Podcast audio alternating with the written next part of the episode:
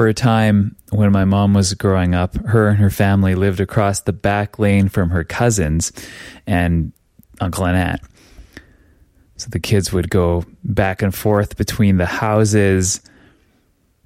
The families were friends and they did all kinds of things together. How amazing that they ended up across the back lane from each other, living in a big city. I remember when I was a kid, I didn't understand why one of the families moved away at one point. Why would you leave this lucky, perfect situation? The other day, I went out onto the lake ice here where I'm living. I'm living in an off the grid cabin that's a part of a clump of other similar cabins, the only ones on this lake where there's no road access. This clump of cabins is part of a small resort built around a ski hill.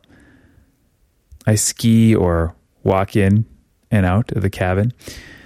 And so I was out on the lake ice this day, and it was foggy and dead calm and so quiet I could hear the sounds of dripping water coming out of the woods all around as the spring thaw happened.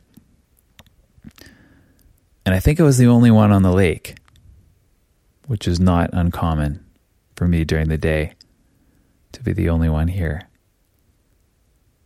But since I'm near this ski hill and resort that I can just walk over to or ski over to, just three kilometers away, there are always social opportunities. So I can socialize if I need to, or head back down into the woods to the cabin for solitude. It's been perfect. And so I looked around and I saw that I was in paradise. I could see the these beautiful cabins on the shore, each with their own look.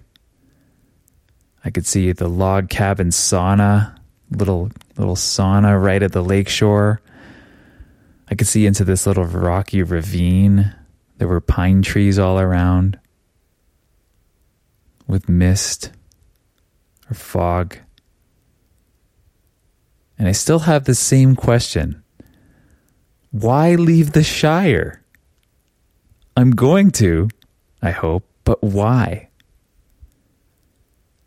Good luck out there, whether you're living in the Shire or you're always on the move on life's great adventure.